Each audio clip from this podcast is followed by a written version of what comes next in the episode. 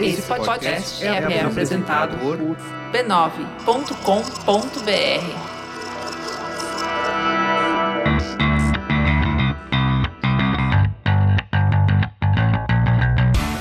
Olá, eu sou Alexandre Maron. Eu sou a Leila Germano. E esse é o Zing, um podcast com. Deixa pra você falar agora. Vamos Conversas profundas. Sobre assuntos aparentemente, Aparentemente banais. banais. A gente- isso, hoje a gente foi fala em isso, isso, a gente fala em uníssono. Foi jogral, mas foi bagunçado. Isso, ah, não, tá muito chato Tá. esse negócio de tudo certinho. Eu Sim. falo, aí você vai e termina e. Melhor assim. Quebrar também o que a gente já vinha fazendo. É, Por quê? porque tá chegando no episódio. É um hiato que parece um ditongo que a gente tá tendo, não é? É, pois é. Tá chegando no episódio 49 hoje 50 Não, tá chegando próximo. episódio- Ah, 50. Isso, Ninguém isso. ouviu nada. Eu falei 50. Você está muito louco. Então é o seguinte, é bom lembrar, de novo, ainda dá tempo, que a gente, afinal de contas, a gente tá demorando pra fazer, né? Por quê? Porque estamos dando chance pra vocês, isso, hein? isso. A gente fez aquele vídeo, aí, aí eu- parecia até que a gente ia gravar na semana seguinte, né? Aí, não, não calma, calma. Não. Então é o seguinte, olha só. A gente vai gravar o episódio 50. Então você que está ouvindo esse episódio hoje, você pode participar do episódio 50. Basta você responder três perguntas que a gente vai fazer agora. Aí você vai gravar no seu celular e mandar por e-mail pra gente. O e-mail é zing@brainstorm9.com.br. Quais são as perguntas? A pergunta 1 é: qual é o seu episódio preferido do Zing? Mas não é só dizer assim, ah, episódio 17 e acabou tem que falar assim: ah, o episódio 17, por. Não, episódio X, tá, gente? Não precisa ser episódio 17. É. Eu, eu, tirei, da, inventei agora. É episódio X. Porque. Tá, tá, tá, tá, tá, tá, tá, tá. tá. Tem que dizer porquê, senão não tem graça. Qual é a segunda capazes. pergunta, ô, ô Leila? O Ale sempre joga pra mim essa pergunta. Depois que você falou qual episódio porque você curtiu mais, você vai falar qual episódio você não achou tão foda. e por quê, claro? e Isso, por tem que quê? dizer por quê. E também tem que dizer o seguinte, tipo assim, o que que o Zing... Por que que você gosta do Zing, né? Tipo assim, Por que você gosta? Essa é a terceira pergunta. é, que era a segunda, mas virou a gente, terceira, não, não são importa a 20 ordem. perguntas, não são 20 perguntas, são 12 perguntas, são Não, 13, são- gente. São três. São Tre- três. 13, ô louca, ô louca. Apenas isso aqui é o inimigo falando pela nossa boca. São 13 São perguntas. perguntas. 13, confirmo. Três perguntas. tá? Tá. Então, são três perguntas. Você vai pegar o seu celular, você grava. Se você não souber como grava, usar o gravador, você, se, você não se filma. Você vira a câmera pra parede, fala e depois só manda o vídeo pra gente. não se tem preocupa que a gente vai usar o áudio, A gente tá? vai usar só o áudio, tá? Beleza? Simples, simplesinho assim. Porque aí, cara, a gente. Não, eu não vou usar as três perguntas, senão o programa vai ficar com 17 horas de duração. Eu vou pegar uma resposta de uma pessoa, um trecho de uma resposta de outra, a gente vai editar isso e colocar no programa. Mas, Ale, eu posso defender uma tese de doutorado durante o meu vídeo? Você pode fazer o que você quiser, só que não necessariamente vai Vai aparecer usado. no episódio, porque não vai dar tempo de colocar tudo. E aí é o seguinte, né? Não tem uma regra, né? Às vezes você pode até falar um pouco mais e fazer sentido ficar um pouco mais longuinho. É, vai depender. Enfim, não, não sei, gente. Tem que falar, sejam criativos, respondam com coração, entendeu? E aí a gente vai tentar usar o máximo que a gente puder de coisas legais no nosso episódio 50, que a gente quer que vocês participem do programa. É, a, a presença VIP desse programa, dessa edição 50, será a sua. Então, isso, isso. capricha, é a rocha. Isso aí, isso aí. Episódio 50 tá chegando, então vamos lá. E o mais importante disso tudo, né? É que a gente promete que a gente vai fazer episódio 50 e é a mais pura verdade, não é mentira não. Porque é- o tema de hoje é verdades e mentiras. Mais um gancho entregue aí com cuidado, com carinho aqui da nossa fábrica de maronadas e ganchos pelo Alê. Isso aí, isso aí. O tema é Verdades, verdades e e mentiras. mentiras. E aí assim, eu já tô aqui há algum tempo, né, gente? Eu sou mais velho do que a Leila, estou, estou no planeta há mais aqui tempo. nesse plano você É. tá falando. Ah, tá. Estou no planeta há mais tempo e também estou fazendo o Zing há um pouco mais tempo do que a Leila, né? Então, é bom lembrar que a gente já falou no Zing sobre o chorume digital, sobre essa coisa das pessoas falarem um monte de bobagem e tal, lixo mesmo, jogar lixo na internet. Então, eu não quero falar puramente de chorume digital. Eu queria um pouco discutir a natureza da verdade e da mentira, de como as pessoas enxergam isso, é, como elas compartilham, de como elas interagem com isso e de como elas estão dispostas a acreditar, literalmente, em qualquer coisa. Acho que é mais ou menos por aí que eu queria, que eu queria falar. E naturalmente a gente está falando desse assunto porque nesse momento que a gente está gravando, talvez você esteja ouvindo isso daqui a três anos, não vai fazer a menor diferença. Então o gancho não importa, o que importa é o assunto, né? Isso aqui eu acho importante. Isso é uma coisa que eu gosto de sempre bater a tecla no, no Zing. Nesse momento que a gente está falando, acabou de acontecer a eleição nos Estados Unidos. E aí, de novo, é isso que eu falo, tipo assim, pouco importa ali, nesse caso, que a eleição foi semana passada, porque o que a eleição trouxe de discussão interessante foi o seguinte: os Estados Unidos estava dividido, está dividido, né? Não deixou de ficar dividido por causa da eleição. Os Estados Unidos é um país dividido pra, pela discussão toda de Hillary, Trump e, e, e outros candidatos e tal, e toda aquela campanha que durou quase dois anos e tal. E acabada a campanha e, e, chegando ali no último dia e feita a apuração dos números, todas as pesquisas indicavam que a Hillary ia ganhar. E aí a Hillary não só perdeu, mas assim, tipo, perdeu feio no colégio eleitoral. Ela ganhou no voto popular, na, na soma final. Nominalmente, número de votos ela ganhou. Mas a regra é clara. Não adianta ficar. Ah, não, mas ela. Assim, a regra é clara, cara. Tipo assim, todos os presidentes americanos foram eleitos usando essas regras. Então, assim, tipo enfim, tô falando besteira, de repente, em 1900. Ah, Alexandre, em 1900 e. Você é chato se você é, fizer exatamente. isso. Mas enfim, as regras estavam claras e todo mundo sabia quais eram as regras, e o fato era o seguinte: eles sabiam que quem ganha na colégio eleitoral. Então, quando você vai para a discussão da estratégia de uma eleição como essa, você sabe que você precisa.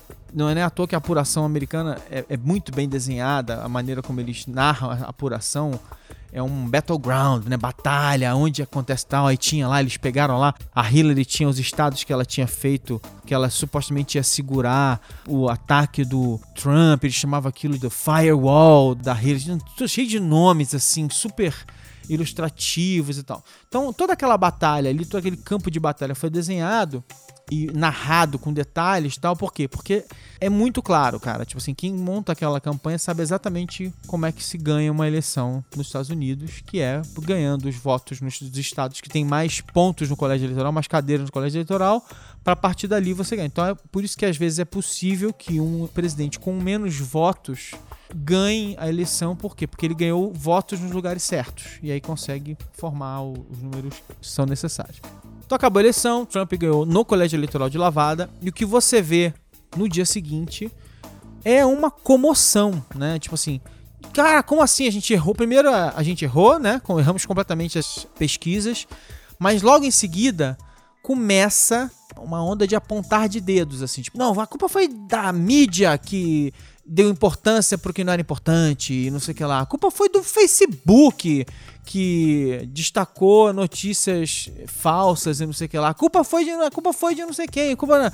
E aí começa uma discussão sem fim sobre isso. E aí, como o Zing é o Zing, a gente quer dar o nosso pitaco hoje. Para dar o contexto aqui, é nesse mundo que a gente está agora, tá? É um mundo em que as pessoas ficam tão apontando os dedos aqui, botando a culpa em todo mundo. A culpa nunca é nossa, sempre é dos outros que são os imbecis e votaram no candidato que a gente não aprova. Votam errado. E é muito importante falar nisso agora, por quê? Porque isso acabou de acontecer aqui no Brasil, acabou de acontecer em São Paulo, Rio de Janeiro, São Paulo, exato. Fortaleza, whatever, qual é a sua cidade. Todos os preferidos. Porque eleições municipais, né? Os russominions.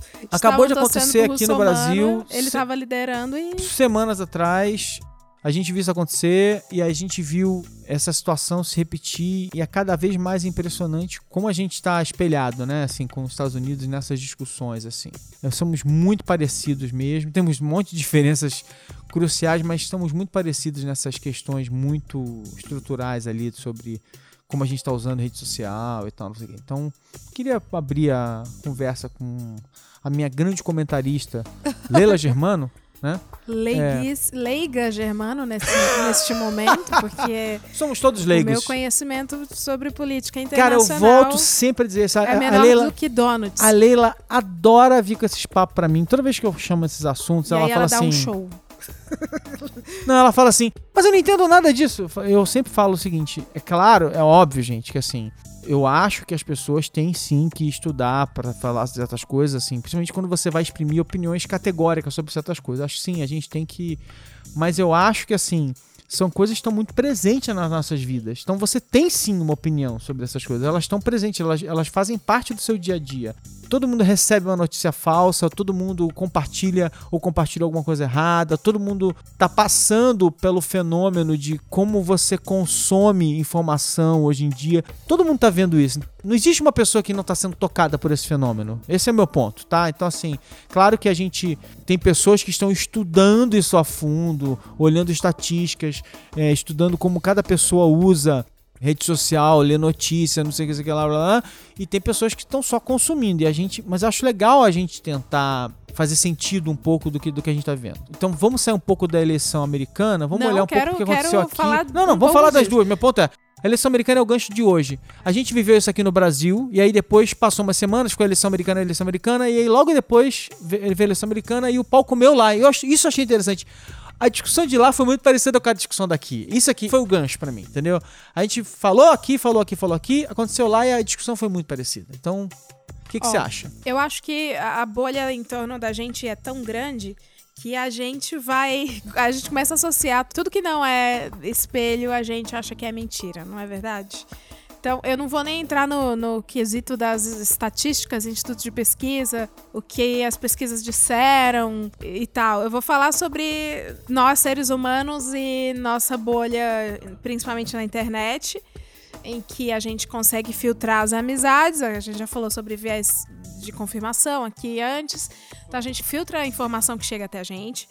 A gente quer, a gente pra- quer que é- The é- Hillary Aliás, a gente tá fazendo quase como se fosse um programa escolar, né? A gente falou de viés de confirmação. Viés de confirmação é, é uma matéria Exato. impor- Não É uma deixe- matéria importante deixe você de entender. Colecione os fascículos. Ouça o, o episódio sobre viés de confirmação, ouça o episódio sobre chorume Chorume e digital. volte aqui pra ouvir esse episódio e continuar conosco. Quem não assistiu os anteriores não vai entender. Não, vai entender sim, vai entender sim, vai entender sim. Vai entender. Vai, vai, vai, vai, vai. Ok. Mas ouve lá A também. produção tá dizendo aqui que não é pra eu falar isso. Não, aqui eu acho que entende sim. De novo, a gente tá vivendo isso ao mesmo tempo. Mas acho que é Sim. legal ir lá ouvir os outros também. Mas continua, dona Leila. Mas continuando, é mais ou menos por aí. A gente vai filtrando o que chega até a gente, o que a gente quer que aconteça, e aí quando vem. De novo, não tô me focando nos institutos de pesquisa e nas pesquisas eleitorais, tá? Mas a gente se desagrada muito quando vem essa frustração do resultado. Então é isso. Eu acho que como a gente já tem esse hábito, principalmente na internet agora, de selecionar, de se apegar às informações e às pessoas que concordem conosco, Que já é uma coisa do viés de confirmação que a que gente já falou, é de beleza. viés de confirmatório, a gente pega a primeira frustração do resultado e entende como uma mentira, assim. Que é um efeito posterior do viés de confirmação, né? A gente fala de tá vendo só?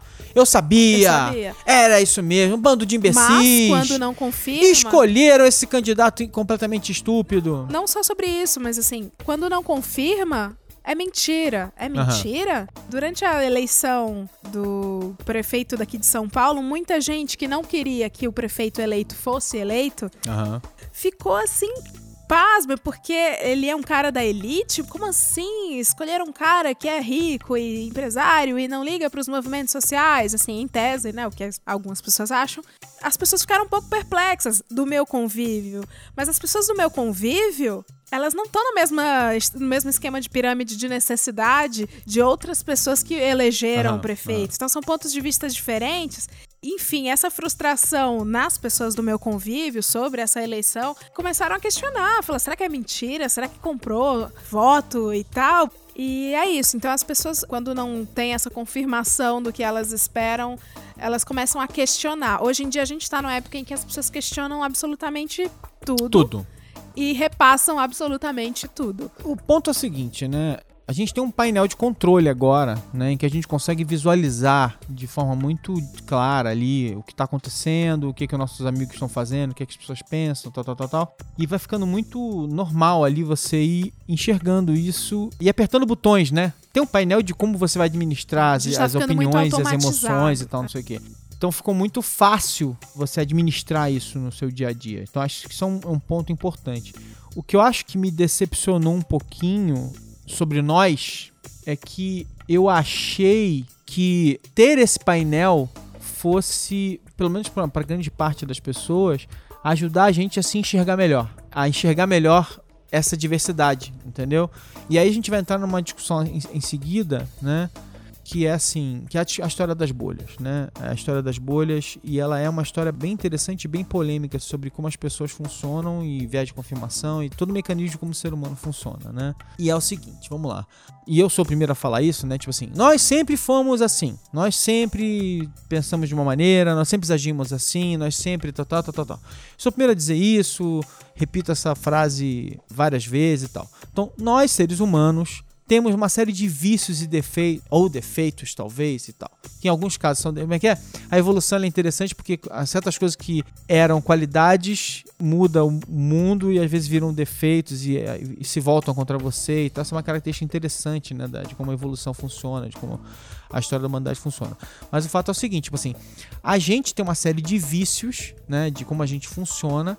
A gente tende a selecionar as coisas que a gente gosta mais, a gente tende a otimizar os nossos relacionamentos e tal, tal, tal. E com painel de controle como esse, ficou tudo muito mais simples e direto e tal, não sei o quê.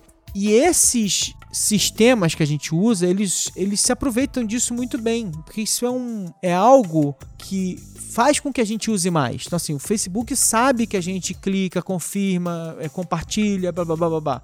E toda a dinâmica do newsfeed foi criada para criar para que esse comportamento fosse perpetuado. E até aí é o jogo jogado deles, assim, como empresa, como é que eu vou fazer isso? Por quê? Porque aqui tem um, um comportamento, um mecanismo que eu quero entender e tal, não sei o quê. E aí é que é a loucura da história, né? De como ela começa, que eu acho que tem que ser a grande discussão, porque as pessoas tendem a agora, essa foi a grande discussão desde a, a vitória do Trump, e aí começou uma avalanche de acusações e reclamações com o Facebook, como se o Facebook fosse o grande culpado da derrota do Trump. Da vitória do Trump. Da vitória do Trump. Olha o ato falho.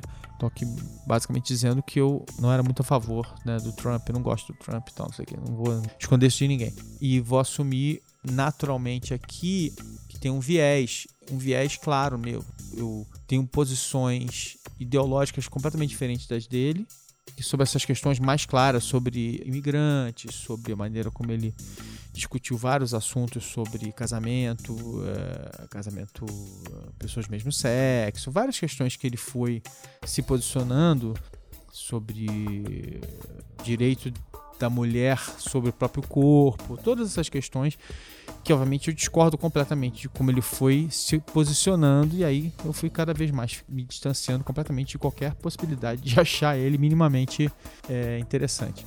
Então, depois da vitória do Trump, né, aí então começaram, começaram a botar culpa no, no Facebook. E é muito engraçado, né? Tem uma coisa muito interessante é o seguinte, tem um livro chamado O Mundo Assombrado pelos Demônios, do Carl Sagan, em que ele conta que toda sociedade, toda cultura tem o seu ET, tem o seu, o seu ET do seu tempo, né? Então, assim, hoje em dia são os ETs, mas um dia foram ah, os anjos, ou foram as bruxas, ou foram os demônios que levavam as pessoas, elas desapareciam, entendeu? As pessoas tinham um encontro com alguma coisa que a cada era de suas vidas, a cada era cultural, era algum tipo de criatura. Era um anjo, um demônio, um ET, um fantasma, não sei o que, não sei o que lá. E aí, e aí você tá vendo como muda o tempo, só não muda as pessoas serem abduzidas por alguma coisa. A novela da Record. E elas vão inventando, elas vão atribuindo a culpa ao bicho papão da vez. Então esse é meu ponto, tá? Então assim, é muito engraçado porque assim, durante muito tempo a grande mídia, ela era a culpada de tudo sempre, né? Você simplesmente dizia que a, a, grande mídia manipulou todo mundo e que certamente em alguns momentos era verdade, mas assim, se atribuía todo tipo de fracasso de algum movimento, de algum né, ponto de vista, sempre é um grupo que manipulou as pessoas que não concordam com você. E aí você fala assim: ah, foi a grande mídia. E agora, deixou de ser a grande mídia, agora a culpa é do Facebook. É muito engraçado, assim. Tipo, você inventaram um novo inimigo, um novo monstro, um novo bicho-papão que se chama Facebook, que agora é ocupado por todos os nossos defeitos. Eu vou fazer agora o, o ouvinte leigo Que é a minha dúvida também. Eu tenho uma observação logo, eu tô falando disso, mas eu tenho, eu tenho minhas observações sobre o Facebook, tá? Eu tô só fazendo uma. Eu tô numa dúvida que talvez algumas pessoas Fala. também estejam. Em que exatamente o Facebook teria sido culpado? Qual é a acusação Tá, sendo bem objetivo? A acusação que as pessoas fazem é o seguinte, né? O Facebook, ele é o sistema, ele é a plataforma sobre a qual as pessoas estão vivendo hoje em dia as suas vidas sociais, né? E, e elas estão compartilhando e recebendo informações o tempo todo. E elas compartilham todo tipo de informação. Elas compartilham as fotos da família, mas elas compartilham também todo tipo de notícia. E aí, o que é está acontecendo é assim, um dos principais fatos lá que tava todo mundo lembrando era assim, alguém compartilhou uma notícia falsa de que o Papa teria endossado o Trump. E aí todo mundo compartilhou, como se o Papa tivesse endossado o Trump. Só que o Papa não endossou o Trump. E a notícia era falsa. E aí, no caso era o Trump, mas assim, tipo, também tinha um monte de notícias que favoreciam a Hillary, que eram falsas. Por acaso era um pouco menos, mas assim, se você se distanciar o suficiente, provavelmente deve ficar bem perto de 50-50, né? De 50-50. Se você olhar de a, longe minha, a suficiente. minha bolha dava Hillary. A minha bolha notícia de falsa. vida. Notícia falsa? De vida e notícia falsa, é, todo mundo era, era Hillary. Notícia falsa, mas ajudando a Hillary ou atrapalhando a ajudando, Hillary? Pois ajudando é, então e assim. atrapalhando ele. Esse é um ponto interessante. Então, assim, eu vi um levantamento que mostrava o seguinte: que era assim, 40% das notícias veiculadas ao redor do Trump eram falsas. E dessas falsas favoreciam Trump e tal, não sei o que lá. Então eram falsas favoreciam Trump. E aí tinha um número que era 20, por- 19% eram falsas favorecendo a Hillary. E achei bom que o próprio cara falou assim: é, beleza, assim, tipo, mesmo que seja 40 contra 20, é muito fácil chegar e falar assim, tá vendo como os seguidores do Trump são safados?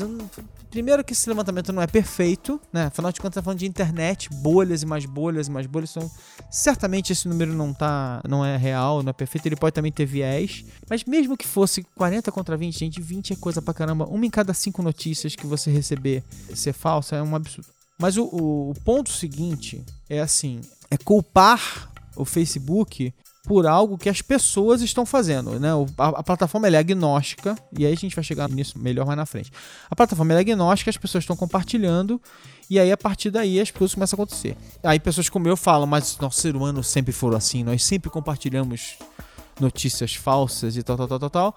E a gente vai para um próximo passo que é, tá, mas gente, estamos em 2016, a gente tem uma empresa multibilionária criando uma plataforma social sofisticadíssima Para nos ajudar. a gente devia esperar que eles fossem melhores do que isso. Beleza, eu, eu acho que é, é uma questão legítima. Eu acho que o Facebook tem que se preocupar com isso. Eu tenho certeza que eles estão se preocupando com isso, porque é o ganha-pão deles é eles terem um algoritmo que seja incrível, que funcione, que faça sentido, tal, tal.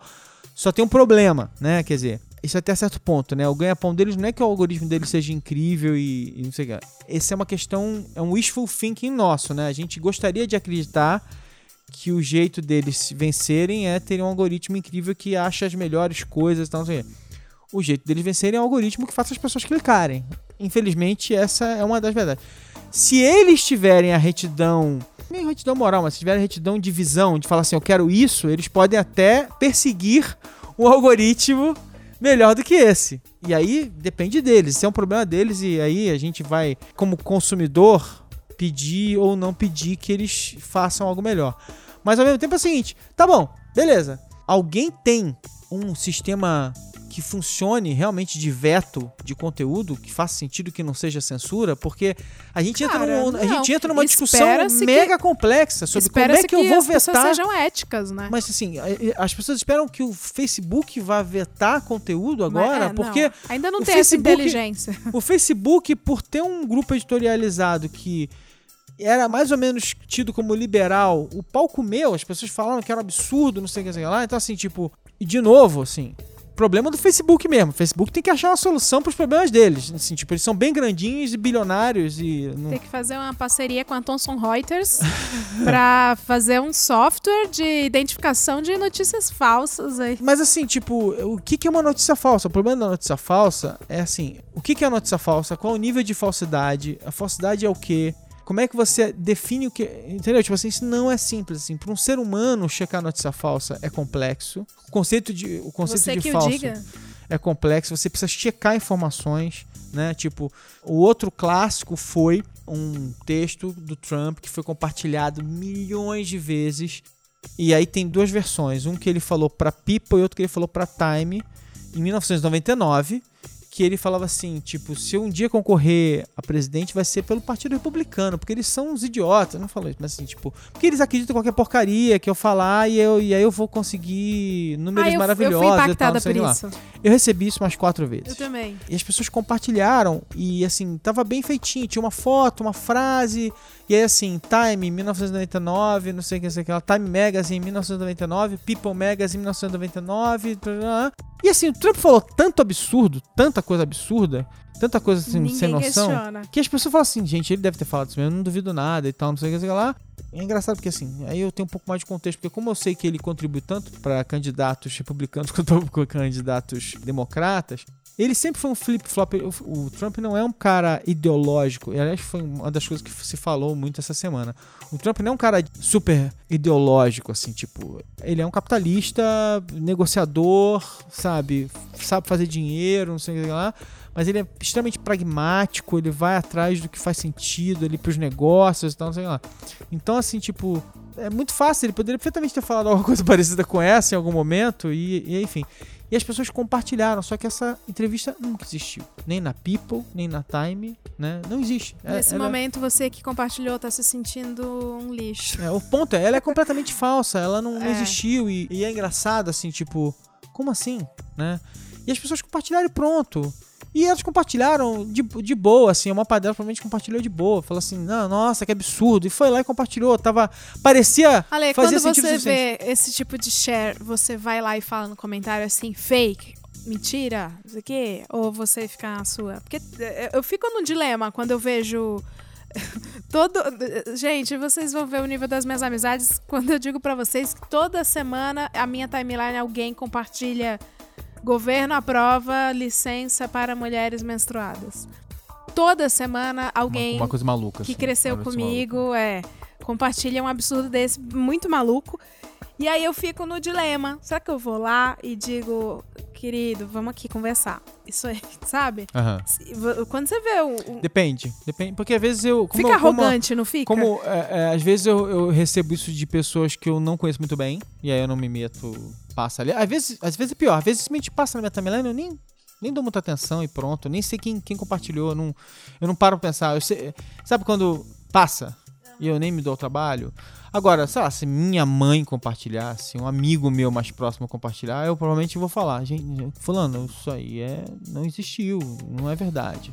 E a gente tem no- nos nossos grupos lá que a gente fica conversando, é muito engraçado como é perfeitamente possível que eu veja um absurdo desse e sem checar, comente com vocês, mas eu jamais compartilhei sem checar. É muito engraçado. Com vocês já. É, é verdade. teve coisa que a gente comentou entre a gente e falou assim: Fulano, isso é, isso é fake. Eu nem olhei, eu comentei com vocês antes de olhar se era fake, indignado. Alguma Na coisa. verdade, o grupo é um pouco de validação, né? A gente vai. A gente Ei, vai- alguém sabe se isso procede? Isso, isso. Mas assim, eu posso falar entre a gente, mas eu jamais publicamente compartilhei essas coisas. Eu, eu posso perfeitamente um dia ser pego por uma bobagem e compartilhar uma besteira, não tem problema nenhum. Isso pode ser que eu seja pego por alguma coisa que pareça fazer sentido pra mim e tal.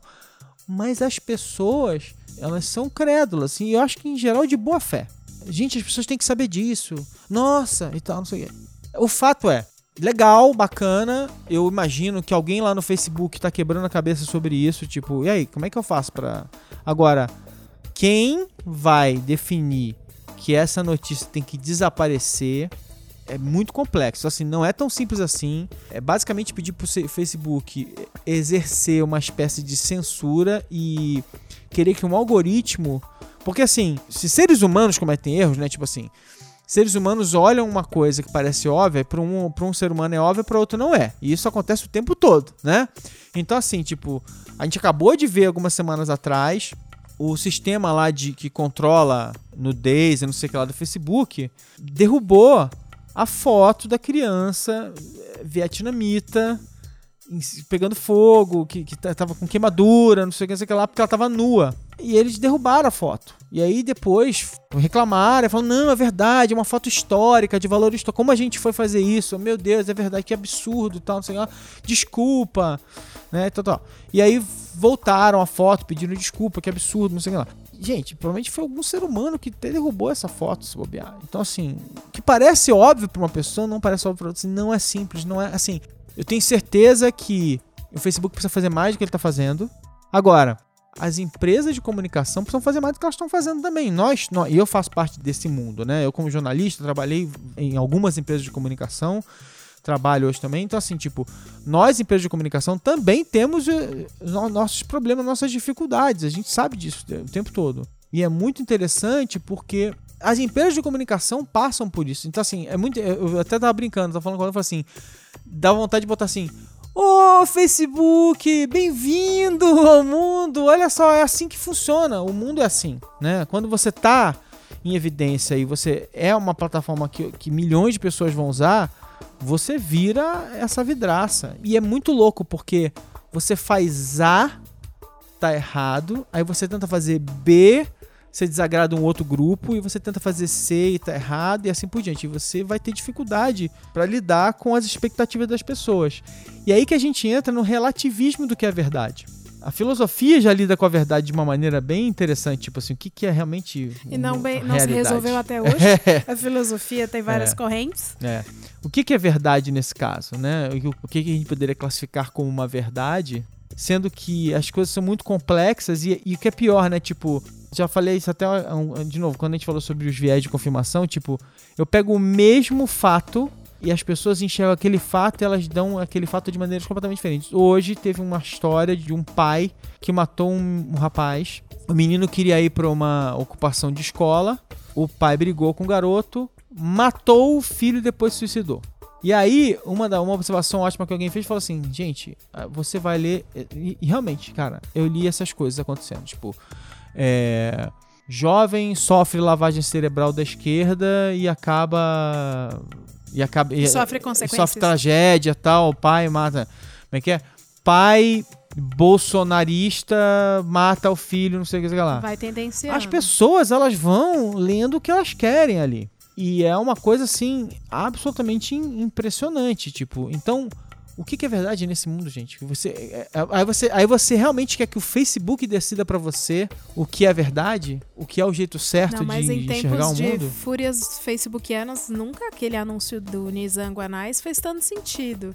Como Qual? é que é? É possível dizer uma mentira falando somente verdades. Totalmente. E é bem isso que a gente tem visto, assim, as pessoas estão se apropriando de uma notícia que é verdadeira.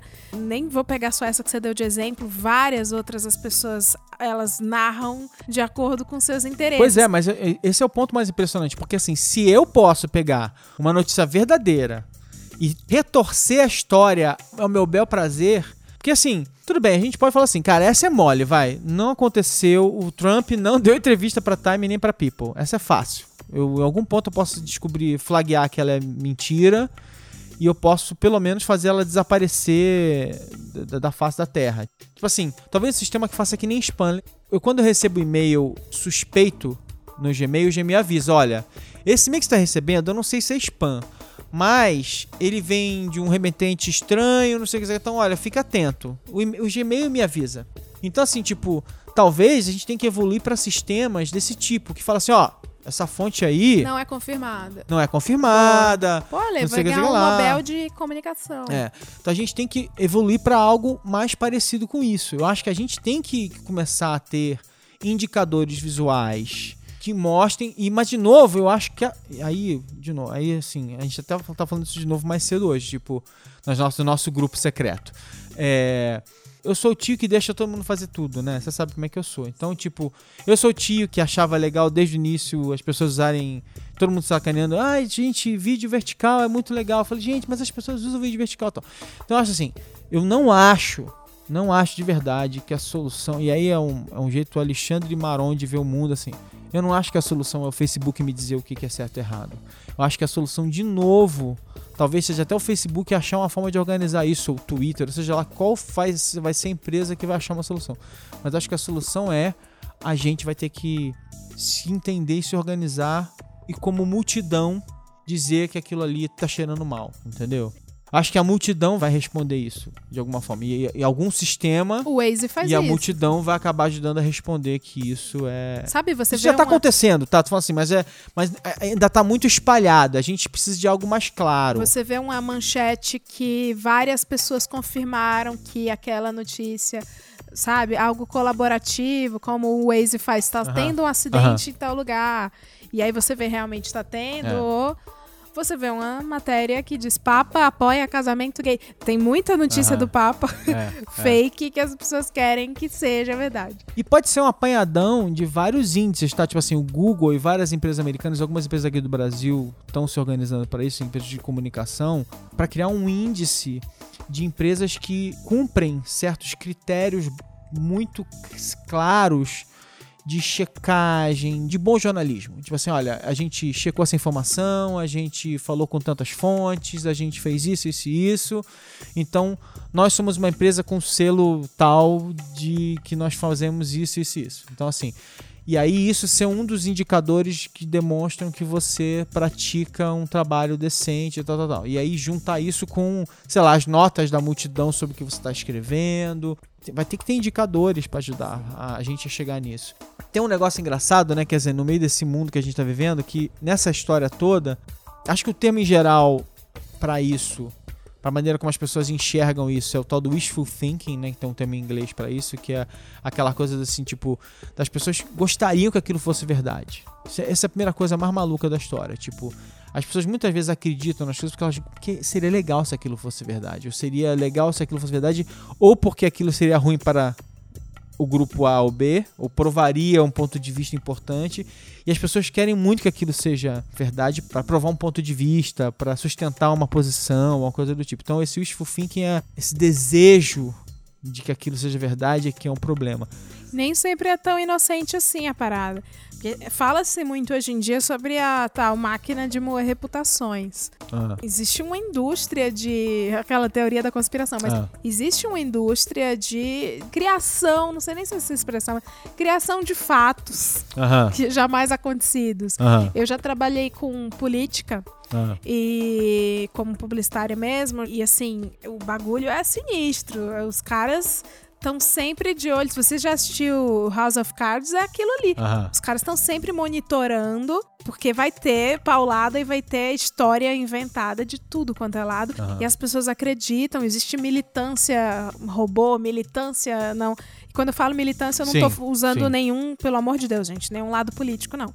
Militância Exatamente, é. partidária, seja lá qual for o partido mesmo, criando fatos. Não, o próprio Trump foi acusado de usar muitos robôs. O Dória foi acusado de usar robôs durante a eleição ah, aqui de São Paulo. Isso aconteceu em vários lugares do mundo.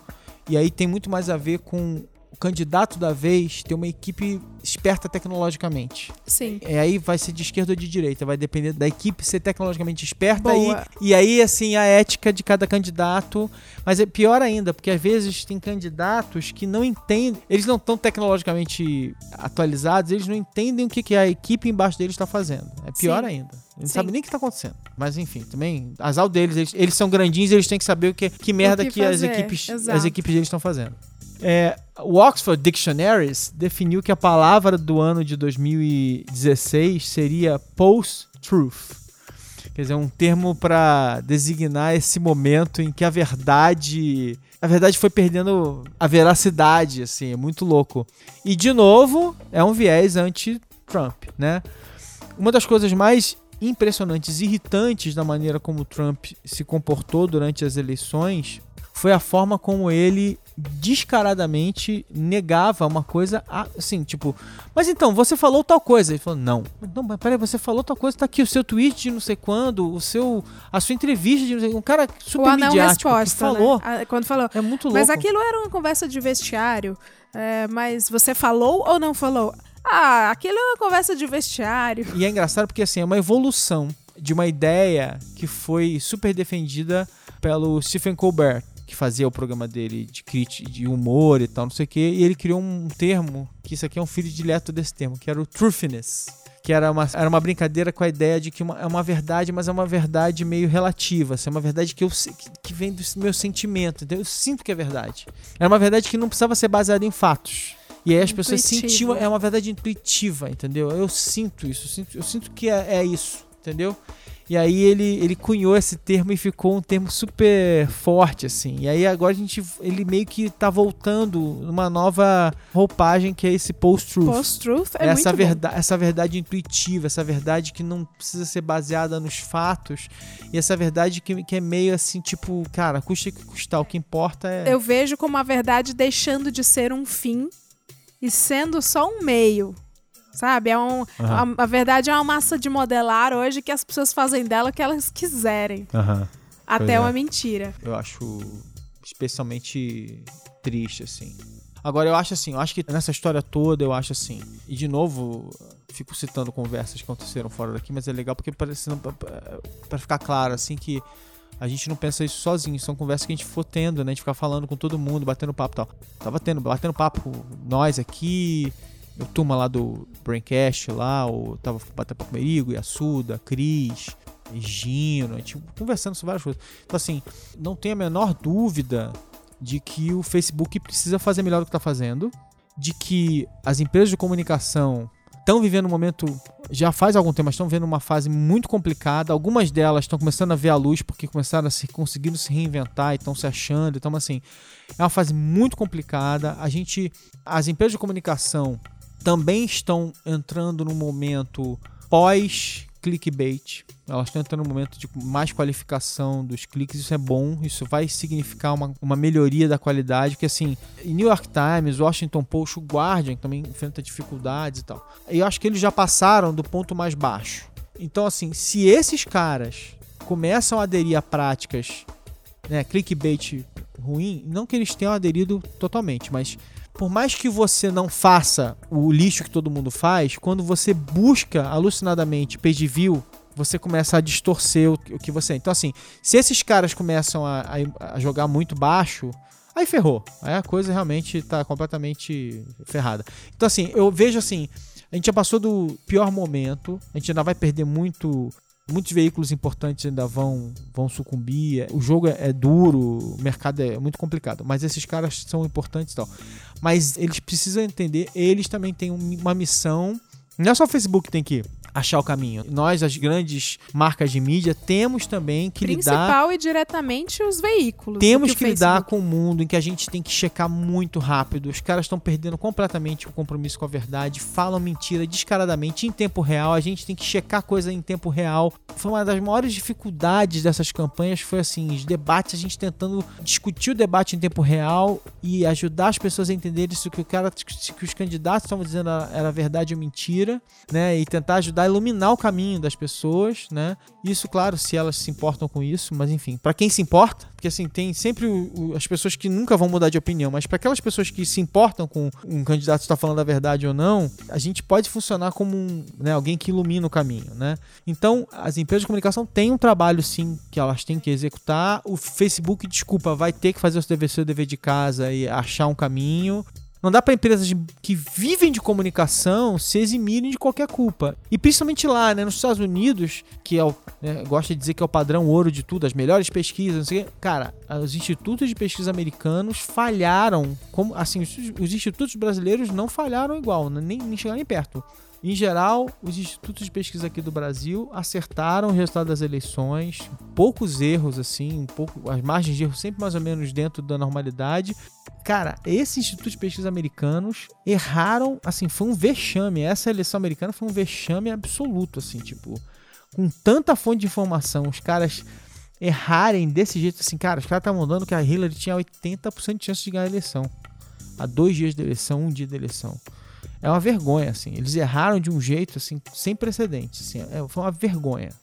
Foi pro brejo. Mas só endossando o que você está falando sobre o compromisso dos veículos, eu vou na posição de apenas uma Hellis leitora. Aham. Eu queria dizer que as audiências não podem ser subestimadas também. Veículo, principalmente no nível que você acabou de citar, os três maiores, né? Veículo com esse nível de apuração de verdade e, e, enfim, não pode brincar de ser caça-clique nos tempos de hoje, né? Aham. Não mais. Tem um brasileiro que é o Catraca Livre, que, na minha opinião, deu uma desandada no compromisso de falar a verdade em nome do, do clique. Que hoje eu, eu vejo as manchetes do Catraca, antigamente elas eram sobre programas que você poderia fazer gratuitamente ou por um preço popular na sua cidade. E hoje Ah. as manchetes viraram basicamente de fofoca ou tendenciosas para mentira. Essa semana mesmo eu vi uma, uma manchete sobre aquela atriz Kristen Stewart Aham. que dizia que ela, quando fez Crepúsculo, a manchete era assim: Kristen Stewart diz que odiou a época de Crepúsculo. Ah. Então, você vê uma manchete dessas, você acha que a atriz odiou fazer aquele trabalho. Quando você abre a matéria, Ah. ela disse que era adolescente na época em que fez o filme e, portanto, ela era uma adolescente muito aborrecida, então ela andava mal-humorada com tudo e ela odiava tudo. Então, é outra coisa completamente diferente do que a manchete fala Pois é. e não é de agora, assim, o realmente recorte tá errado. tem né? alguns meses que a audiência do Catraca, em todos os comentários no Facebook, reclamam muito disso. De que são manchetes que distorcem totalmente a realidade em nome de, de- de clique. Então, tem alguns veículos que estão enveredando para essa verdade editada. Olha, eu acho o seguinte, tá? É, tem uma coisa muito impressionante que tá acontecendo hoje, que é assim, a entrega de notícia, como é que funcionava antes? Antes da internet co- como ela é hoje. As empresas de comunicação faziam produtos empacotados, que era ou diário, ou semanal, ou mensal, ou anual, ou semestral, sei lá o que for, mas eles eram empacotados, né? Então você passava um tempo fazendo aquele produto, olhava pra ele, e aí você criava um processo o melhor possível para que ele ficasse o melhor produto possível, né? Então assim, se você era um diário, você tinha toda uma mecânica para que o seu diário ficasse o melhor possível. Se você era semanal e assim por diante, mensal, ah, então você tem uma mecânica para que isso fique um sistema, um, um workflow, né? Para que aquilo fique da melhor maneira possível. Então, durante muito tempo a gente teve isso muito claro ali. Então você montava um pacote de, de coisas, empacotava aquilo ali e vendia aquele produto, ou entregava aquele produto para as pessoas. Só que a gente entrou num outro, numa, numa dinâmica, né? O digital trouxe para as empresas de comunicação uma dinâmica muito louca que é o seguinte: agora não existe mais esse pacote, agora você atomizou aquilo. Então, cada matéria que você faz, cada reportagem que você faz, cada post que você faz, é algo que você joga pro mundo e que você vai tentar fazer aquilo triunfar. Isso é que é o maluco da história. Então todo átomo, né, todo elemento atômico seu, todo tijolo, né, de informação que você tem, ele é um negócio vendável que pode ter zero leitores ou pode ter 100 milhões de leitores. Essa luta, item por item, matéria por matéria, post por post, galeria por galeria, faz com que você esteja sujeito a errar muito mais, porque você basicamente começa tudo do zero o tempo todo. Você cria lá um sistema de distribuição melhor possível, mas todo post começa uma, uma batalha. Não é verdade, nada é do zero, tá? Porque você criou uma audiência, você cria todo. Enfim, você- se você fez seu trabalho de casa, você tem alguma coisa que vai te ajudar. Mas, enfim, todo post começa uma batalha em glória para existir. Então eu acho que isso, mesmo nas melhores condições em que você constrói conteúdo focado para o seu público e tal, não sei o que, mas ainda assim, quanto menos você tem isso claro para você, mais fácil é você fazer besteira, mais fácil é você cometer erros. E a gente, trabalhando em empresas de comunicação, é, a gente tem essa autocrítica. Às vezes a gente vê que a gente fez alguma coisa que a gente prometeu além do que a gente vai entregar, que é quando você faz uma história e você e a gente às vezes vê e, e pede pra mudar o título, fala, cara, isso não tá legal. E às vezes você tenta mudar depois e tal, não sei o quê. Mas eu acho que é um, é um exercício diário. Por isso que eu falo assim, ah, é muito rápido. A autocrítica, ela tem que ser constante. E você vai errar. E até porque são muitas pessoas fazendo isso o tempo todo, muita gente nova entrando o tempo todo, muita gente jovem, o mercado tá muito mexido, né? Então você vai errar, você vai experimentar. A gente tava hoje de novo falando sobre, ah, vem cá, por que que você tá fazendo tal coisa? Lembra? Você tá falando? Então, assim, eu prefiro fazer algumas coisas. Não tô dizendo que tem que fazer besteira, não, mas, mas eu prefiro experimentar algumas coisas, algumas linguagens novas e tal, do que ficar o tempo todo estagnado e, e não cometer erro nenhum. Claro que ninguém quer cometer erros grosseiros e tal, não sei o quê. Não, mas lin- linguagem é diferente de distorção de mas, fatos. mas, mas lingu... Não, não, sem- sem dúvida nenhuma. Mas é que às vezes é o seguinte: se você não toma cuidado, influenciado pela linguagem, você comete erros. Porque a, a se a linguagem ela começa a ter uma tendência hiperbólica, você acaba fazendo coisas hiperbólicas e você comete erros. Então, de novo, você tem que estar atento. Entendeu? Porque se você tá num mercado, num grupo de pessoas que tudo é exagerado, e a gente, de novo, é impressionante isso. Hoje em dia, cara, título. O título quer te dizer o que, que você vai sentir. Você não vai acreditar, não sei o que lá. Você vai adorar. Você vai amar. Você vai chorar. Você vai não sei o que. O título já quer te dizer o que você vai sentir. Isso tá acontecendo direto. É muito maluco. É horrível. Entendeu? Eu adoro título que já contar a matéria, não preciso clicar. Não, Sabe assim, marido segue esposa até não sei o que e descobre tal coisa. Aí eu falei, pronto, não preciso mais ler não, já mas sei isso, o que mas aconteceu. isso aqui é louco, porque a gente, antigamente, isso era muito comum em jornais mais tabloides, né? Tipo assim, mais jornal de. Esses jornais menores e com, com essa pegada de crime, ou com. ma- mais populares, né? Eles faziam muito títulos pegadinha, né? Então tem. Só, tem os clássicos. Como é que é? Cachorro faz mal a- fez mal à moça. E aí você. Não era assim, mas enfim. Aham. tô- um exemplo que é, o pessoal adora usar esse exemplo de brincadeira, mas assim.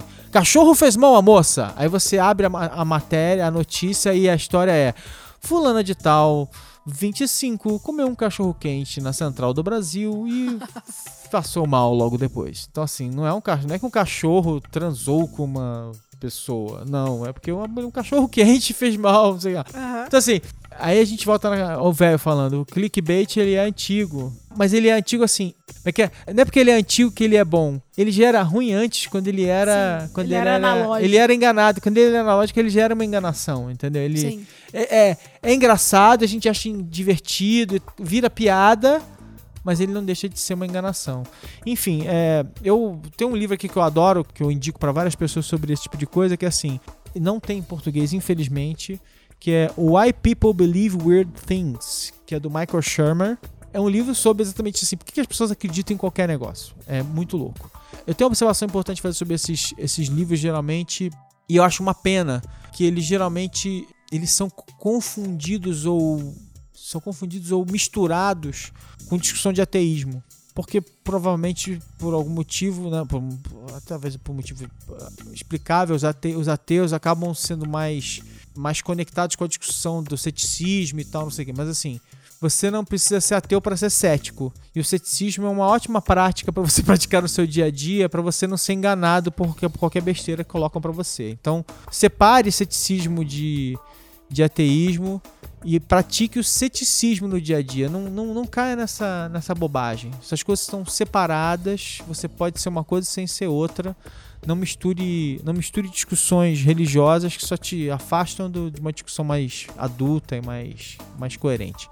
Esquece discussão de ateísmo. Pensa no ceticismo como uma ferramenta legal para você usar no seu dia a dia. Até porque tem vários ateus que não conseguem praticar ceticismo de uma forma muito clara no dia a dia e, e assim por diante. É, quando a esmola da matéria, a esmola da matéria é boa demais, também duvida. E porque, e porque é o seguinte, porque a doença do viés, ela tá em todos nós, né? O wishful thinking tá em todos nós, a gente, a gente quer que as coisas sejam verdade, igualzinho e tal. A gente comete esses erros o tempo todo, entendeu? A gente seleciona verdades o tempo todo. Então, assim, todo mundo e cai nesse, nessas armadilhas. Então, E tem que ter bastante cuidado, porque eu tava aqui dando uma zapiada no Google. Lembrei de um caso muito grave de mentira através de manchete. Começou com boatarias de manchete nas redes sociais de uma mulher que foi linchada em 2014, em maio, porque acusaram essa mulher de ter feito algum mal para algum bebê. Acho que ela foi acusada de ter matado uma criança ou agredido uma criança, não lembro. E um portal, isso foi no litoral de São Paulo, um portal do Guarujá, o Santos, não lembro, divulgou essa matéria acusando a mulher, sem o menor cuidado. Então as pessoas começaram a reverberar nos, nas redes sociais, criou-se uma corrente de ódio muito grande, acharam a mulher na rua e lincharam até nossa, morrer. coisa horrível, é verdade. Então, vamos prestar bastante atenção no que essas notícias mal contadas elas podem fazer, né? Porque a gente, ao mesmo tempo que a gente vive um ativismo de sofá muito grande para algumas coisas que a gente deveria se mobilizar mais, para outras a gente não tem esse senso crítico, esse É. ceticismo que a gente deveria ter é, antes de tomar qualquer atitude. Até o, o share mais inocente que você dá é, ele pode ter uma consequência um pouco grave. É, eu, né? eu, quando eu falo essas coisas, eu, eu, eu, eu não tô dizendo que não existe. Ah, só, só concluindo, a mulher era inocente. Era inocente, né? Tem vários casos desse tipo por aí. Com mulheres e com homens, e com homens que são ditos que foi que assaltou e não assaltou, e assim por diante. São histórias horrorosas sempre. Mas eu acho importante, assim, tipo. Porque a gente pode cair naquela armadilha de querer dizer que tudo é relativo, que tudo bem, nada é verdadeiro, não sei o que, lá, e dane-se. Então, beleza. Tudo é justificativa para sempre a gente sair pela tangente e nunca reconhecer nada e tal, não sei o que, lá. Não é verdade. As coisas não são, nunca são tão simples assim, né? As mentiras existem, a gente já tá vendo, né? Acho que o ponto aqui é assim: em alguns casos é muito difícil determinar a verdade absoluta. Esse é um ponto importante. É muito difícil. Então, talvez um, um dispositivo importante que as pessoas têm que ter no, no dia a dia, na vida delas, é entender que essas essas verdades binárias elas são cada dia mais difíceis de encontrar. o mundo é muito mais complexo do que verdades binárias. E acho que essa, essa é uma, é uma lição importante da simplificação irritante de Haddad e Dória, Freixo e Crivella, Trump e Hillary. Entendeu? Eu falar Rio, São Paulo e, e Washington. Nordeste, como sempre, Eu- tá esquecido. É, desculpa. Sou carioca, moro em São Paulo e tava acompanhando a Não, eleição mas lá americana. só tem duas famílias mesmo. Mas o meu ponto é o seguinte, tipo assim, acho que é muito é, é- é muito ruim que a gente que a gente faça as coisas ficarem binárias e acha assim, tipo que que são idiotas as pessoas que fazem A ou B. Que quem vota no Haddad é um imbecil, que quem vota no Dória é um, é um- é um estúpido, que quem vota no Crivella é um imbecil, quem vota no Freixo é um- energúmeno e quem vota no Bolsonaro é isso e quem é, assim, a gente não vai chegar a lugar nenhum vivendo nesse mundo de verdades absolutas, preto e branco e tal, não sei o quê. Eu digo isso assumindo minhas imperfeições, assim, tipo, eu tenho minhas opiniões e acho que assim o ponto aqui é eu tenho opiniões, por exemplo, muito fortes sobre Bolsonaro, por exemplo. Bolsonaros. Eu preciso realmente, quando estou discutindo esses, as posições específicas dele, de- dos candidatos da família Bolsonaro, por exemplo, eu preciso realmente. É, é- é quase que eu preciso ligar um botão e abrir minha cabeça para ouvir pessoas que vêm falar sobre isso e tal, não sei o que, de boa. Você precisa conseguir fazer isso. Eu preciso mesmo, sabe, assim. Porque eu já cometi o erro em vários momentos de ser, de ser intolerante com essas pessoas, eu não querer ouvir o que elas têm a dizer. E não é fácil, às vezes, porque as posições são tão diferentes, são tão diametralmente opostas, que é difícil estabelecer um diálogo. Só que assim, cara, do jeito que as coisas estão indo, se a gente não tentar achar um canal de comunicação, as coisas vão ficar só, só vão piorar. Elas não vão a lugar nenhum. Elas vão ficar mais divisivas, elas vão ficar mais. Você vai ficar mais impossível, você só vai perder seus amigos, você só vai não conseguir conversar com ninguém, você só vai conseguir. Você só vai simplificar o mundo em esse cara é um idiota porque ele pensa assim, esse cara é um é imbecil porque ele pensa assado, e assim, as coisas não, as coisas não se resolvem, enfim. vai virando uma bolha em, em- em proporção áurea que você não É, tem noção. Que enfim. vai crescendo. Não é tão. crescendo. Assim, eu só quero dizer que o, o mundo não é tão simples assim. Eu, eu é. realmente acho que o mundo não é tão simples assim. É, fui injusto e com amigos de várias posições políticas, é, às vezes iguais, às vezes diferentes das minhas. Alguns casos eu corrigi, outros não, não corrigi ainda. E eu acho que é do jogo. Você tem que ter essa capacidade de entender que não é tão simples assim. Tipo, e, e acho que quando você vê. Cara, é pra você ficar mais humilde, assim. Quando ia acontecer a eleição americana, alguém falando assim, não, o que, que você, o que, que você acha? Assim, eu falei, gente, eu sou brasileiro, não moro nos Estados Unidos, não, não entendo o contexto de lá, mas olhando de longe, eu acho que Aqui do outro lado do muro. não, assim, é, do outro lado do muro, assim, gente, será que. Será que os americanos vão votar assim, num candidato assim? E votaram. Gente, não é tão Votaram. simples assim. Alguma coisa, alguma coisa esse, esse candidato Sim. tá dizendo pra elas. O Pondé fez um vídeo que deu uma circulada aí que eu achei bem interessante. Que ele falou, cara, as pessoas estão preocupadas. Não sei se você chegou a ver. Ah, Ele falou, as pessoas não estão vi. preocupadas. Não vi. é, é, não, não pensa que o outro é burro porque ele vota diferente do que você acredita. Ele, ele falou, eu mesmo não queria que o Trump fosse eleito, É. mas as pessoas. É, é que eu acabei sintetizando aqui no começo da nossa conversa, mas as pessoas têm, antes de falar sobre diversidade de gênero, sobre ah, abraçar latinos e tal, tal, tal. As pessoas têm um pensamento muito lá pra eles que tá muito claro. É. Não deu certo o emprego. Eu preciso de emprego, eu preciso saber se eu vou ter janta, eu preciso saber se eu vou matricular, se eu vou ter um plano de saúde ok. Tá. Eu, eu, eu, eu, eu primeiro. E depois a gente pensa nas outras coisas. E, enfim, foi mais ou menos isso o que ele leu Mas, do mas- cenário. mas o mais, mas, mas meu ponto nesse caso, o mais importante dessa história pra mim é o seguinte: é que eu gosto de dizer isso muito claro, assim, tipo, e de novo, eu não tô dizendo. É porque senão fica uma coisa muito assim, muito. é, muito anódina, assim, muito frouxinha, assim, ai, gente, vamos todos ser amigos e tal, não sei o quê. Não, não é o que eu quero dizer é o seguinte: eu queria viver num mundo em que as ideias elas podem ser discutidas e destruídas à, vontade. Elas podem ficar, as ideias elas, elas são colocadas no campo de batalha, mas as pessoas elas tinham, elas tinham que tentar se entender. Esse, esse que é o ponto. Pelo menos, pelo menos com seus amigos, vai assim, que pensam diferente de você, você precisava tentar se entender. O meu marido tem a teoria de que na mesa do bar ou ao vivo, as pessoas baixam muito a, Baixam a, a, bola, baixam a bola. pra caramba. Baixam a bola. Concordo e com ele. fogo no dedo no Facebook. Vamos Concordo. buscar link Concordo. pra concordar. Mais uma das muitas coisas que eu concordo com o nosso amigo. quem? Aquele. Quem?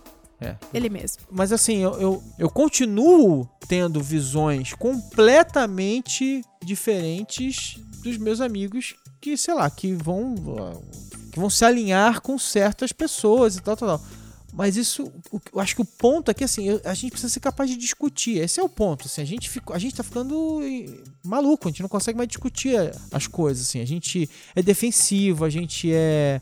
A gente trata as pessoas como idiotas e a gente é tratado como idiota, a gente já fica puto e não consegue. Enfim, a gente tem, tá precisando de. Estamos precisando de terapia. É. Tamo. Vamos pros comentários? A gente já falou demais, Vamos, né? vamos, vamos. Enfim, queremos saber o que vocês acham disso tudo, queremos saber a opinião de vocês sobre verdades e mentiras. O que, que vocês acham? O que, que vocês pensam? A gente falou demais. A gente, a gente hoje, esse, esse episódio de hoje foi longo, mas já que, a gente- já que a gente tá demorando, os episódios tem que ficar um pouquinho mais longo pra vocês matarem a saudade Mas da aí gente. o que? Você parcela esse episódio em duas semanas, que é mais ou menos, tá sendo aí a pausa. Pois é. Então, querendo saber o que vocês pensam, como vocês estão lidando com verdades e mentiras, com as Já verdades dos tiveram- outros, as suas verdades, as mentiras, as verdades e mentiras dos outros. Tiveram problemas com verdades e mentiras em matéria, em boato. Vamos aos comentários Vamos. dos nossos queridos ouvintes. Quer começar, dona Leila? Posso começar? Vou começar com o Anderson Pontes. Olá, Maron e Leila. Meu nome é Anderson Pontes, 23 anos, mestrando em Fortalezense com orgulho. Olha, um O Anderson, conterrâneo. o Anderson conectando pessoas, é um cara fazendo pontes. Fazendo pontes. Nossa, agora que eu não entendi. Nossa, ok. Foi ruim assim. mesmo. Anderson Pontes, 23 anos. Eu tô aqui ainda chocada. 23 anos mestrando. Rapaz, 23 anos ainda tava terminando a faculdade. Aham. Mentira, eu já tava aqui. Reinando. Esse episódio 48. Reinando. Esse episódio 48 foi bastante interessante, a ponto de eu sair da minha inércia como ouvinte e vir compartilhar as minhas memórias com vocês. Ele tá falando do episódio anterior a este, que foi sobre memórias. Continuando. Minha memória é péssima, horrível. Comigo acontece uma coisa que eu não consigo me lembrar, coisas da minha infância. Adolescência, vida adulta, é bizarro. Sempre que eu tô em roda de conversa com amigos e o assunto da mesa cai em memórias de infância, eu sou o único da mesa que simplesmente não se lembra de quase nada das coisas que eu vivi. Ô, louco, cara! Como assim? Você não tem vida? Você foi abduzido? Será que ele foi abduzido? Foi pra Record? Por um lado, isso é péssimo, por motivos óbvios. Por outro, eu gosto. Eu acho que a falta de memória. gosto. Cara, o cara gosta de falta de memória. Acho que a falta de memórias longas assim me fazem pensar que eu devo viver sempre o presente. Hum, Olha, Então, brilho eterno de uma mente sem lembrança. é, então. Desde que eu percebi esse meu problema, eu sempre vivo meus dias de uma forma que vale a pena viver, mesmo que daqui a algum tempo eu vá esquecer. Eu acho que hoje em dia eu aprecio o meu dia a dia muito mais do que eu apreciava há uns anos atrás. Olha. Sobre a discussão do programa, digital versus analógico, obviamente, há certos momentos que eu não quero esquecer nunca em relação a isso. O Instagram me ajudou bastante. Sempre que eu quero registrar alguma, algum dia bacana que eu vivi, ou algum momento que eu acho que deva ser lembrado por mim mesmo, eu registro uma foto. E, incrivelmente, a foto serve como start na minha cabeça, puxando a memória de volta. É mágico. Enfim, eu adorei o programa e o podcast como um todo. Que venham mais programas memoráveis como esse. Grande abraço. PS, Leila, sua voz é muito arretada. Obrigada, acho que ele tá puxando a sardinha pro, pro lado fortalezense. Tá bom. Cara, gente, vamos viver como o Anderson Pontes. Ele usa as redes sociais não para treta, nem para difundir é, mensagens falsas. Ele usa para recordar momentos, Ah, recordar é viver. não é? Isso aí. Bom, eu vou falar aqui, ó. Tem uma, uma mensagem que, que tá lá na página do Zing, porque comentar na página do Zing também pode aparecer aqui no nosso, no nosso Exatamente. eh, podcast. Programa, podcast. Então, o Thales Salgado disse o seguinte: Acho curiosa a questão da importância relativa que tem uma série de memórias. Venho pensando recentemente como somos todos coadjuvantes da história de outrem, dentro de uma grande história humana. Há poucos meses, retomei contato com uma amiga com quem convivia há 16 anos. Ela me perguntou se eu lembrava de uma vez que a fiz chorar num bingo no ensino fundamental. Ainda eh, que eu tivesse uma série de memórias protagonizadas por ela, essa em específico não me veio à mente nem com a descrição que ela fez. Incontáveis vezes fiz backups de uma série de frases e possíveis textos e poucas vezes os retrabalhei. Falando em textos, me identifiquei quando o Maron comentou acerca dos contos escritos em filas de bancos. Na banda em que fiz parte, escrevemos aos- ao menos duas letras nesse mesmo ambiente, sendo office boys. Me defino como nostálgico, pois vivo pensando e tendo as dimensões do tempo e da memória como pauta. Gostei, Thales. É, é- é- é interessante mesmo. Eu também tenho, assim.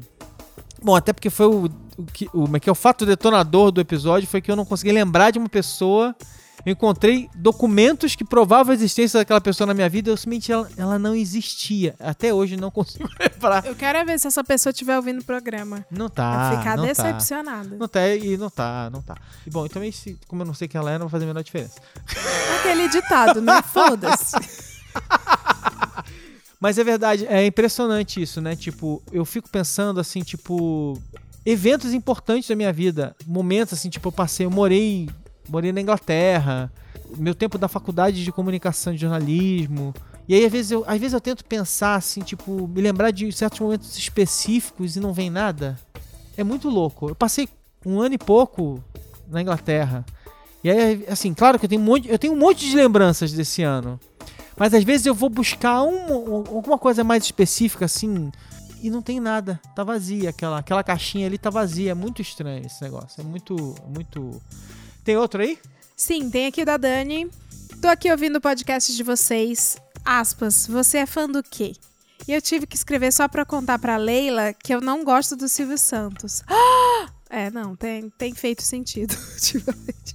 Não é nem por nada específico. Eu simplesmente nunca assisti e não dou a mínima pro Silvio Santos. Como você pode ser indiferente ao Silvio Santos, Dani?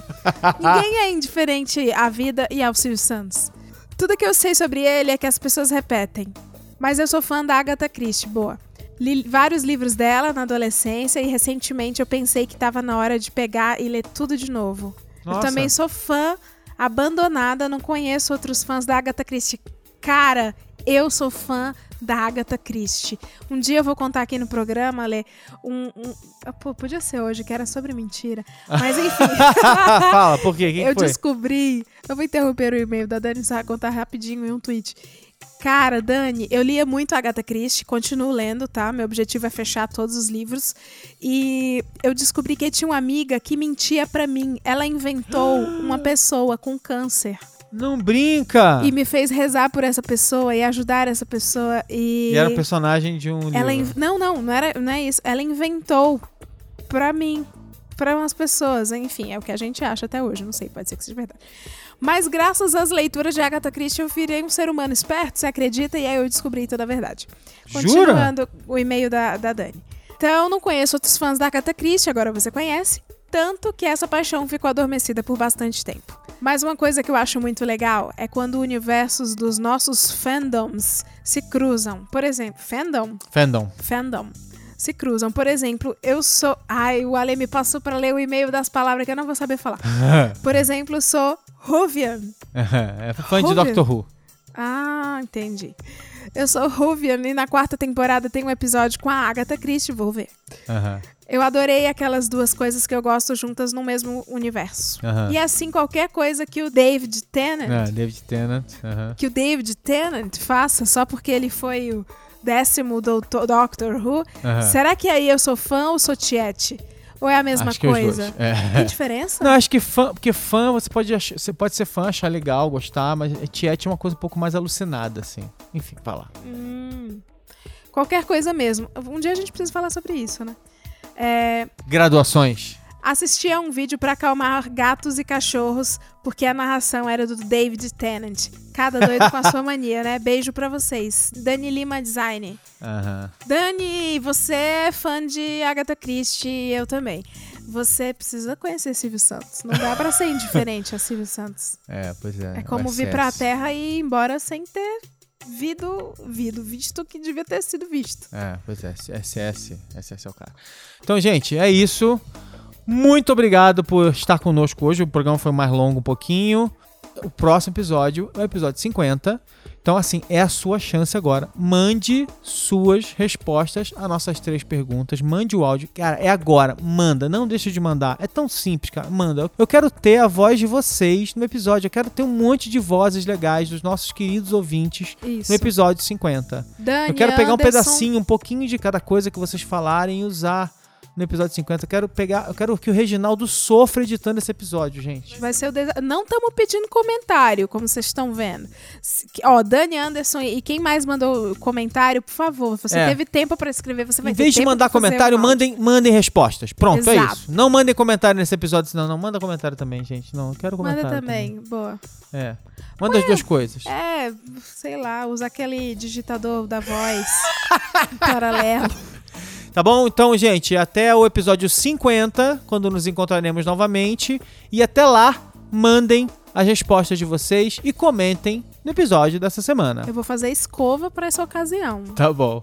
Um beijo. Tchau. Beijos.